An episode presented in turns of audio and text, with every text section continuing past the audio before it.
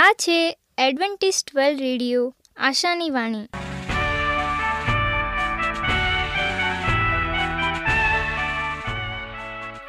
હું ગામિત સ્નેહા, અમારા આજના પ્રસારમાં તમારો હાર્દિક સ્વાગત કરું છું. આજે તમારા માટે અમે ખૂબ સુંદર, સ્વાસ્તિક અને આત્મિક વિચારો લાવ્યા છીએ. પણ તે પહેલાં સાંભળો દેવની સ્તુતિ માટે આ ગીત.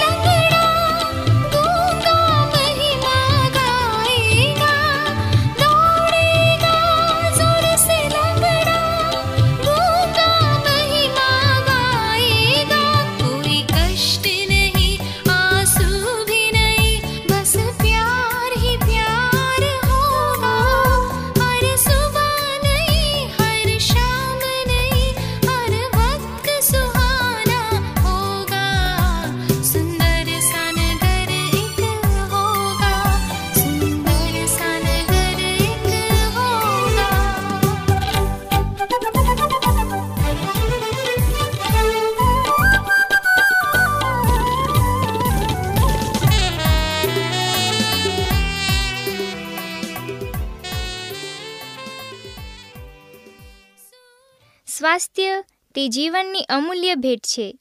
તેને જાળવી રાખવા માટે આપણને શું કરવું? અને એના માટે આજે સ્વાસ્થ્યને લાગતા શબ્દો સાંભળીએ. વજન વધતું નથી, એના કારણો અને ઉપાય. વજન ઓછું કોને કહેવાય? જો તમારી બીએમઆઈ બોડી માસ ઇન્ડેક્સ અઢાર કે તેનાથી ઓછું હોય, તો તમારું વજન ઓછું કહેવાય. એના કારણો. તમને ફ્લૂ થયો હોય મલેરિયા કે ટાઇફોઇડ થયો હોય અને તાવ આવ્યો હોય, ત્યારે ગોળીઓ લેવાને કારણે ખવાય નહીં, ત્યારે વજન ઓછું થાય. આ ટેમ્પરરી કહેવાય, જે પછી વધે.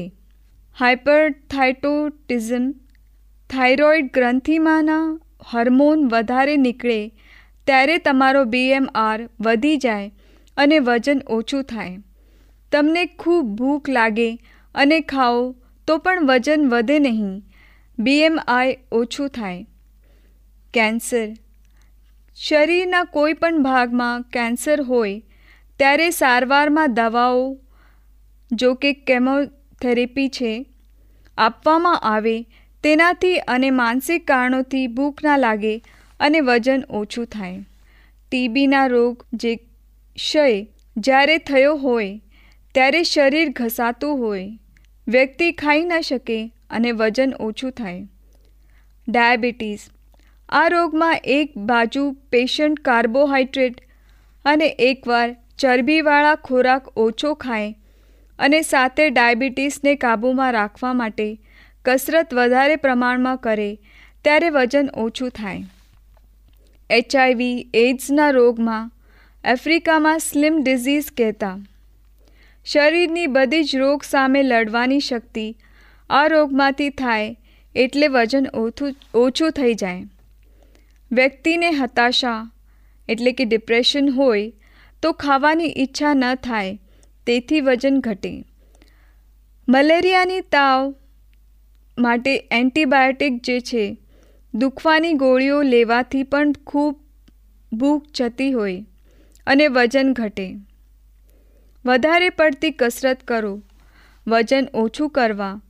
અને તમે જમો નહીં, ત્યારે વજન ઓછું થાય. હોજરીમાં પાયકરસોની કમી હોય, ત્યારે વજન ઓછું થાય. પેટના રોગો, કોલિએક ડિઝીઝમાં ઘઉંની એલર્જી હોય, ત્યારે ખોરાક ના ખવાય. ડાયટિંગ વધારે પડતું કરો, ત્યારે પણ વજન ઓછું થાય. વારસાગત એટલે કે જેનેટિક કારણોથી પણ વજન ઓછું થાય. ખોરાકનું પૂરતું વજન પાચન ન થયું. ખોરાકનું પૂરતું પાચન ના થતું હોય, જેમ કે ઇરિટેબલ બોવેલ સિન્ડ્રોમ ત્યારે પણ વજન ઓછું થાય. ખોરાકનો સ્વાદ ગમતો ના હોય અથવા ભાવે તેવો ખોરાક ન મળે, ત્યારે હોસ્ટેલમાં રહેતા હોય, એકલા રહેતા હોય. એકલા રહેતા હોય, પતિ પત્ની ગુજરી ગયા હોય, બધું કામ જાતે કરવાનું હોય. નાનપણથી માતા પિતા ના હોય પહોંચતો ના હોય અને ઓછું ખાવાનું મળે ત્યારે વજન ઓછું થાય. વજન ઓછું હોય તે બરો, ખરોખર કોઈ પ્રોબ્લેમ છે? જોઈએ. વજન ઓછું એટલે ચરબી ઓછી અને ચરબી ઓછી એટલે એક્ટિવિટી વધારે. માટે બીપી ડાયાબિટીસ હાર્ટ એટેક નહીં થાય. વજન ઓછું હશે તો કોઈ ટીકા નહીં કરે. તમારો બીએમઆઈ ઓગણીસથી ઓછો ના થવા દેશો અને ચોવીસથી વધવા ના દેશો, તો તમે તંદુરસ્ત રહેશો. વજન વધારવાનું હોય તો આટલા ઉપાય કરશો. જ્યારે ભૂખ લાગી હોય ત્યારે જ ખાઓ અને પેટ પૂરેપૂર ના ભરો. સૂવાના સમયે જમશો નહીં. મતલબ, જમ્યા પછી તરત સૂઈ ન જશો. ધીરે ધીરે ચાવીને જમો, ઉતાવળે જમશો નહીં. જંક ફૂડ ના ખાશો. તાજા ફ્રૂટ અને લીલા શાકભાજી, ભાત, કઠોળ ખાશો. દર મહિને એક વખત, શનિ અને રવિ, ફક્ત પાણી અને ફળનો રસ કે ફળ ખાશો. આનાથી તમારી સિસ્ટમમાંથી ટોક્સિક પદાર્થો નીકળી જશે અને શરીરમાં ચોખ્ખાઈ થઈ જશે. પ્રમાણસર કસરત કરશો, જેથી તમારો બીએમઆર ઊંચે નહીં. કાર્ડિયો કસરત ના કરશો. માનસિક તણાવ દૂર કરવા મેડિટેશન કરશો. ડૉક્ટર પાસે તપાસ કરાવી તમને ટીબી કે ડાયાબિટીસ હોય તો તેની સારવાર કરો. પૂરતી કેલેરી પ્રમાણે ખોરાક લો, જો કે પુરુષમાં બે હજાર અને સ્ત્રીઓમાં અઢારસો કેલરી હોય. યાદ રાખજો કે મીઠાઈ ક્રીમ ચરબીવાળા પદાર્થોથી વજન નહીં વધે. ચરબી વધશે. માટે સવારનો નાસ્તો ભરપેટ લો ચાર ફૂડ ગ્રુપમાંથી અનાજ, કઠોળ, ફળ ડેરી પ્રોડક્ટ ગણતો નાસ્તો લો. બપોરે પણ પૌષ્ટિક ખોરાક લો, ક્યારે ભૂખ્યા ના રહેશો? રોટલી, ભાખરી કટોળ બટાકા, ભાત લેશો. પાંચસો મિલીલીટર દૂધ, દહીં અને ચીઝ લેશો, જેથી તમારા શરીરને પૂરતું કેલ્શિયમ મળે. દ્રાક્ષ, બદામ, પિસ્તા, કાજુ, અખરોટ, ખજૂર, અંજીર, અલસીના તલ વગેરે લેશો. વજન ઓછું હશે તો? લોહી ઓછું હોય એને અનેમિયા કહે છે. હૃદય રોગ થવાની શક્યતા વધશે. સ્ત્રીઓમાં વજન ઓછું હશે તો બાળક થવાની શક્યતા ઓછી હશે. હાડકાં પોલા થઈ જશે. છેવટે, વજન વધતું જતું હોય તો પણ પ્રોબ્લેમ છે અને ઘટતું જતું હશે તો પણ પ્રોબ્લેમ છે.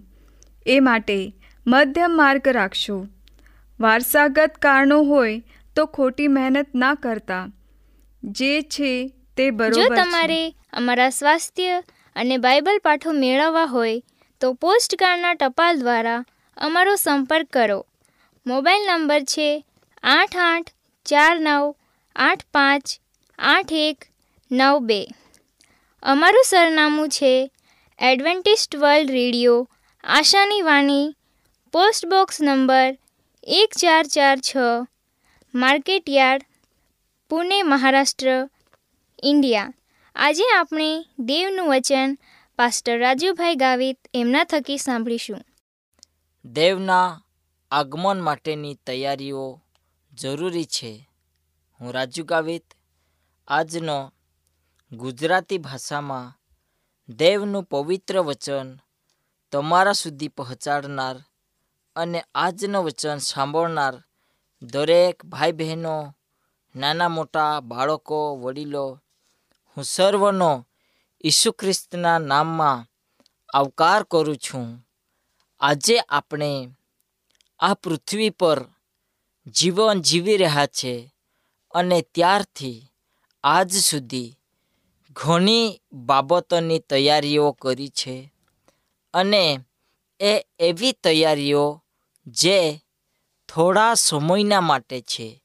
કારણ કે મનુષ્ય પણ થોડા સમયના માટે છે અને મનુષ્યો ઢોળાયેલા પાણી સમાન છે અને મનુષ્યો એક વાપ સમાન છે. તેનો જીવન વાર્તા સમાન ટૂંકો છે અને મનુષ્યના જીવનની અંદર તે એક ટૂંકા સમયમાં તે પરમેશ્વરને ઓળખે છે. બાઇબલ કહે છે, આપણું જીવન ફૂલ સમાન છે. આપણો જીવન વાર્તા સમાન છે.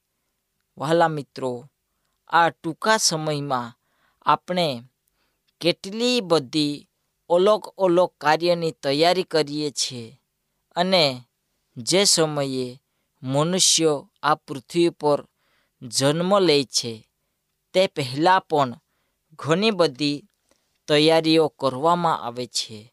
અને વહાલા મિત્રો, આજે આપણે દેવના વચનમાંથી એ બાબતો શીખવાના છે કે ઈસુ ખ્રિસ્ત આ પૃથ્વી પર ફરીથી એકવાર આવશે અને જ્યારે તે આ પૃથ્વી પર આવશે, ત્યારે તે પૃથ્વીના લોકોના પાપને લીધે ઘણો ક્રોધિત થયો છે અને ક્રોધિત હોવાના કારણે તે અહીંયા આવશે ત્યારે મનુષ્ય પાસેથી બદલો લેશે.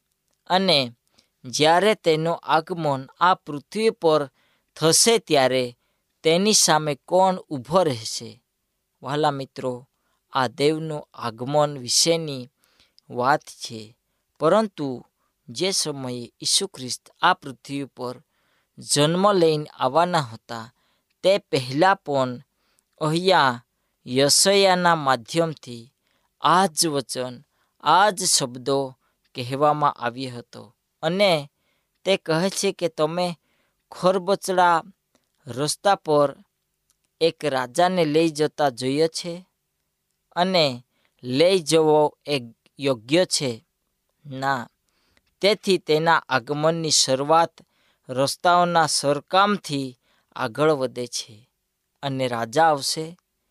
તે આ રસ્તા પર ચાલશે, તેનો રથ જશે, એટલા માટે ખરબચડી જગ્યા સાફ કરવામાં આવશે, સરકી કરવામાં આવશે અને રસ્તો સાફ સુધરો રાખવામાં આવશે. કેમ કે આ બધું રાજાઓના રાજા માટે નહીં, પરંતુ પૃથ્વીના રાજા માટે કરવામાં આવે છે.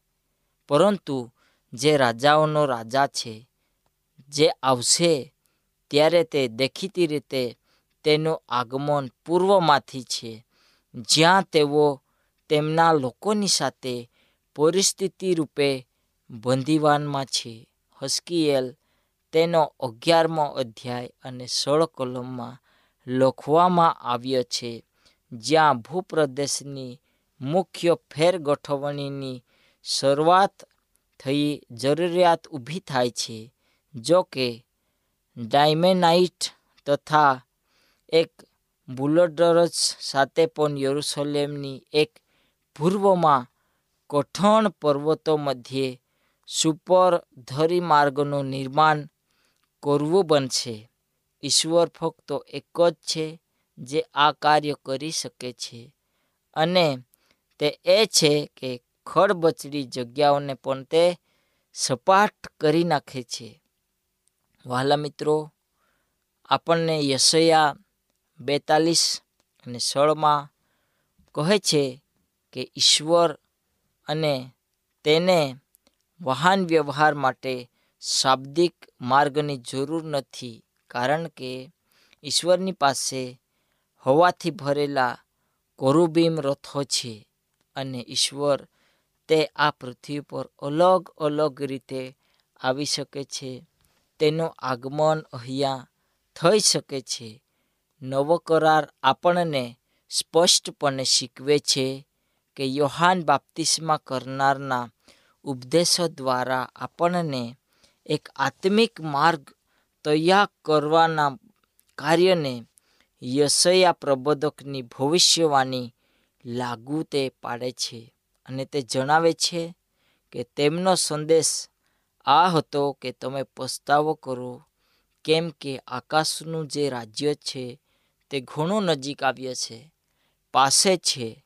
વહાલા મિત્રો, મેં તમને પહેલાં કીધું કે આ પૃથ્વી પર આપણે ઘણી બધી વસ્તુઓની તૈયારી કરીએ કોઈ બાળકનો જન્મ દિવસ ઉજવવાનો હોય, કોઈ શ્રી બાળકને જન્મ આપશે, એની તૈયારી કોઈ વ્યક્તિ સારું ઘર બનાવશે, એના ઓપનિંગ માટે, એવો દરેક કાર્યને માટે મનુષ્ય તૈયાર કરે છે અને તૈયારી કરે છે.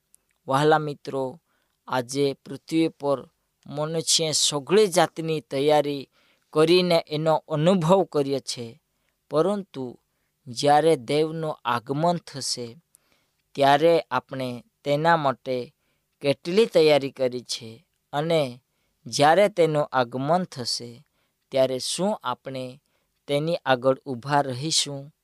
નહીં, કદી પણ આપણે ઊભા રહી શકીશું નહીં. કારણ કે મારા વહાલા મિત્રો આજે જે દેવે તમને અને મને પસંદ કર્યા છે, જે દેવ તમારા પર અને મારા પર પ્રેમ કરે છે, જે દેવે આપણને જન્મ આપ્યો છે અને તેની સાથે આપણે બાપ્તિસ્મા લીધો છે, કરાર કર્યો છે, પવિત્ર આત્માને સાક્ષી રાખ્યો છે. વાલા મિત્રો, ત્યારે તેના માટે આપણે કેટલી તૈયારીઓ કરીએ છીએ અને તે કેટલી જરૂરિયાત છે? કારણ કે આપણે પૃથ્વીના લોકોને, પુઢારીઓને, અધિકારીઓને જૂઠું બોલી શકીએ. પરંતુ આપણે પરમેશ્વરને તથા દેવના આત્માને કોધી પણ જૂઠું બોલી શકતા નથી. વહાલા મિત્રો, આપણો સ્વભાવ પાપી છે. આપણો હૃદય ભૂંડી યોજના બનાવે છે. આપણા મનમાં આડા વિચારો રહે છે એટલા માટે આજે આપણે પરમેશ્વરની પાસે જઈએ, એક સારો અને શુદ્ધ મૌન માગીએ, જેથી કરીને પરમેશ્વર આપણને મદદ કરે. હવે આપણે યોહાન બાપ્તિસ્ત કરનાર અને તેના જીવન વિશે આપણે જઈએ છીએ, ત્યાં આપણને શીખવાડે છે કે તમે પસ્તાવો કરો, તમારા જીવનને તમે તપાસો તમારા જીવનમાં જે પાપો છે, જે પાપમાંથી તમે ગુજર્યા, જે પાપોનો તમે અંગીકાર કર્યો, જે પાપો તમારા જીવનમાં વસ્યા અને જે પાપો તમે તમારા અવયવ થકી કર્યા છે, એનો તમે દેવની આગળ કબૂલાત કરો, પસ્તાવો કરો અને એમાંથી તમે છુટકારો મેળવો. વહાલા મિત્રો યર્મિયા તેનો એકત્રીસમો અધ્યાય અને એકત્રીસથી ચૌત્રીસમાં પણ આપણને આવા જ પ્રકારનો સંદેશો યહૂદીયાના દેશ નિકાલ થયેલા લોકો માટે સંખ્યાબદ્ધ વખત આપવામાં આવ્યો હતો. જેથી ઈશ્વરને આત્મિક માર્ગને માટે લોકો સમજી શકે. આ ફકરામાં ઈશ્વર વચન આપે છે કે આપણે એક નવી શરૂઆત કરવા માટે તૈયાર છે. તેઓ માટે નવો કરાર, જેમાં ઈશ્વર તેમનો નિયમ તેઓના હૃદયમાં તે મૂકે છે અને તેઓનો ઈશ્વર થવા પ્રતિજ્ઞા લેવડાવે છે. તેઓ ઈશ્વર અને તેમના ચરિત્રને ઓળખશે કારણ કે ઈશ્વરે તેઓના અન્યાય માફ કર્યા છે.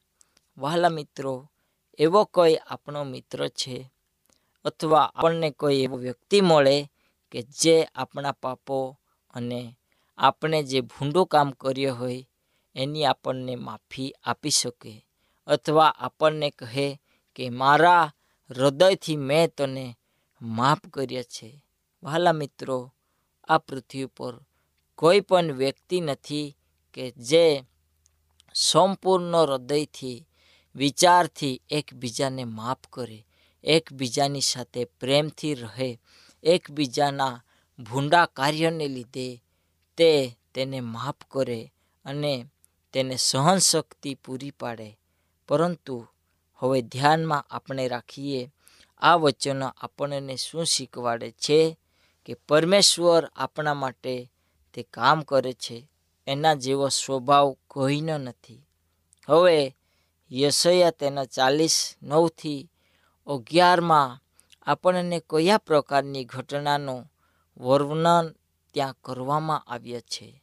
પછી યશયામાં યરુશલેમ માટે વધામણી આવનાર એક પુરુષ અગ્નિદૂત દેખાય છે અને યશયા ચાલીસ અને નવમાં અગ્નિદૂત જાહેર કરે છે, જુઓ તમારો દેવ, તે પર્વત પરથી નારી છે.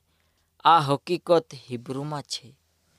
યશયા આપણને અડસઠમાં આપણને જોવા મળે છે કે ઈશ્વરની સ્તુતિ કરે છે અને તે ઈશ્વર એકાએકી માણસને કુટુંબવાળો બનાવે છે. તે બંદીવાનોને છોડાવીને સમુદ્રી વાન કહે છે, પણ બંડખોરો સૂકા ઉજ્જળ દેશમાં રહે છે. જો કે આ વચનો મિશ્ર દેશની ગુલામીમાંથી નિર્ગમન થનારા લોકોને લાગુ પડે છે. હવે આપણે અહીંયા આ બાબેલના બંદીવાસમાંથી છુટકારો મળેલા લોકોનો વિચાર કરીએ તો પરમેશ્વર તેઓના માટે યોજના બનાવે છે અને તેઓને ગુલામીમાં કેટલો સમય રાખીએ કેટલો સમય સુધી તેઓ રહેશે અને ત્યાં શું શું ભોગવશે, કેવી પીડા ભોગવશે, ગુલામીમાં કેવો જીવન જીવશે, આ પરમેશ્વરની યોજના હતી. પરમેશ્વર ત્યાં એ યોજના બનાવીને તેઓને મૂકે છે અને તે દરમિયાન તેઓની સાથે નવો કરાર થાય છે. યશયા ચાલીસ ત્રણથી પાંચને, યોહાન બાપ્તિસ્તો આપણને તે સેવા કાર્યોને લાગુ પાડે છે અને જેમણે ખ્રિસ્તને માટે માર્ગ તૈયાર કરવાનું, જે શબ્દ સંદેહો થઈને આપણામાં વસ્યો એટલે ઈશ્વરની હાજરી તેના લોકો મધ્યે છે. વહાલા મિત્રો, યોહાન બાપ્તિસ્મા કરનારની અગાઉ પણ ઈશ્વરની આગમનની વધામણી વિશે અન્ય લોકોએ પણ જણાવ્યું હતું આ સગળાઓમાં સૌપ્રથમ એટલે વડીલ સિમિયોન અને હાના જેવો બાળ ઈસુને મંદિરમાં તેની અર્પણ વિધિ વખતે મળ્યા હતા.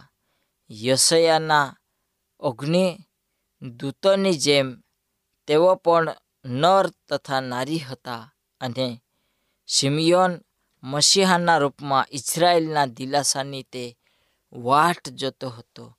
પ્રત્યેક એક વ્યક્તિ જન્મ લેનાર પરમેશ્વરને ઓળખે છે. પરંતુ આગળના લોકો જેમ પરમેશ્વરના આગમનની રાહ જઈને વિશ્વાસ કરીને મરણ પામ્યા તેવો આપણું જીવન નથી અને આપણે તે પ્રમાણે જીવ્યા નથી. પરમેશ્વરને આવતા આપણે આંખોથી જઈશું.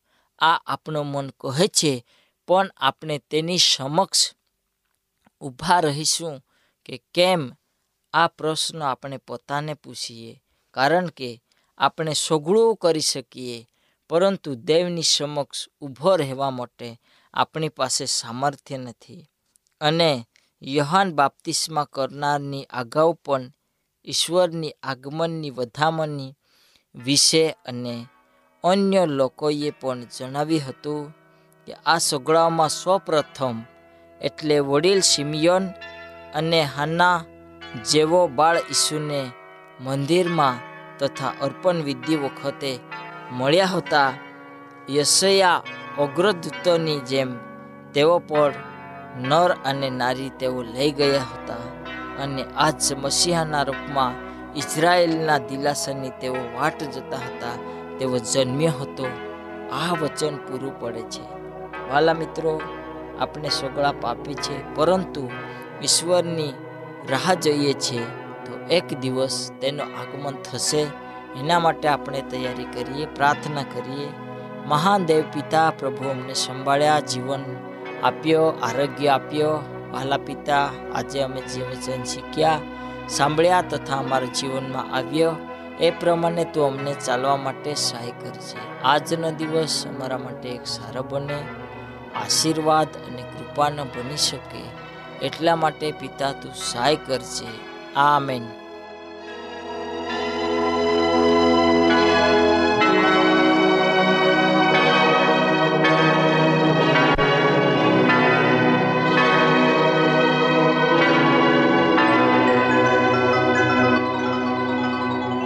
અમારી સાથે આજના પ્રસારમાં રહેવા બદલ તમારો ખૂબ ખૂબ આભાર. જો તમારે અમારા સ્વાસ્થ્ય અને બાઇબલ પાઠો મેળવવા હોય, તો પોસ્ટકાર્ડના ટપાલ દ્વારા અમારો સંપર્ક કરો. મોબાઈલ નંબર છે આઠ આઠ ચાર નવ આઠ પાંચ આઠ એક નવ બે. અમારું સરનામું છે એડવેન્ટિસ્ટ વર્લ્ડ રેડિયો, આશાની વાણી, પોસ્ટ બોક્સ નંબર એક ચાર ચાર છ market yard Pune, Maharashtra. India. બાઇબલની અભ્યાસની વધુ જાણકારી માટે અમારો સંપર્ક કરો. આ છે અમેઝિંગ ફેક્ટ્સ ઈમેલ આઈડી છે રાજુ ગામિત સાત ચાર ચાર ત્રણ એ જીમેલ ડોટ કોમ આ સાથે અમારો આજનો કાર્યક્રમ અહીં જ સમાપ્ત થાય છે. ફરી મળીશું આ જ મીટર બોર્ડ પર. ત્યાં સુધી પ્રભુ તમારી સાથે રહે.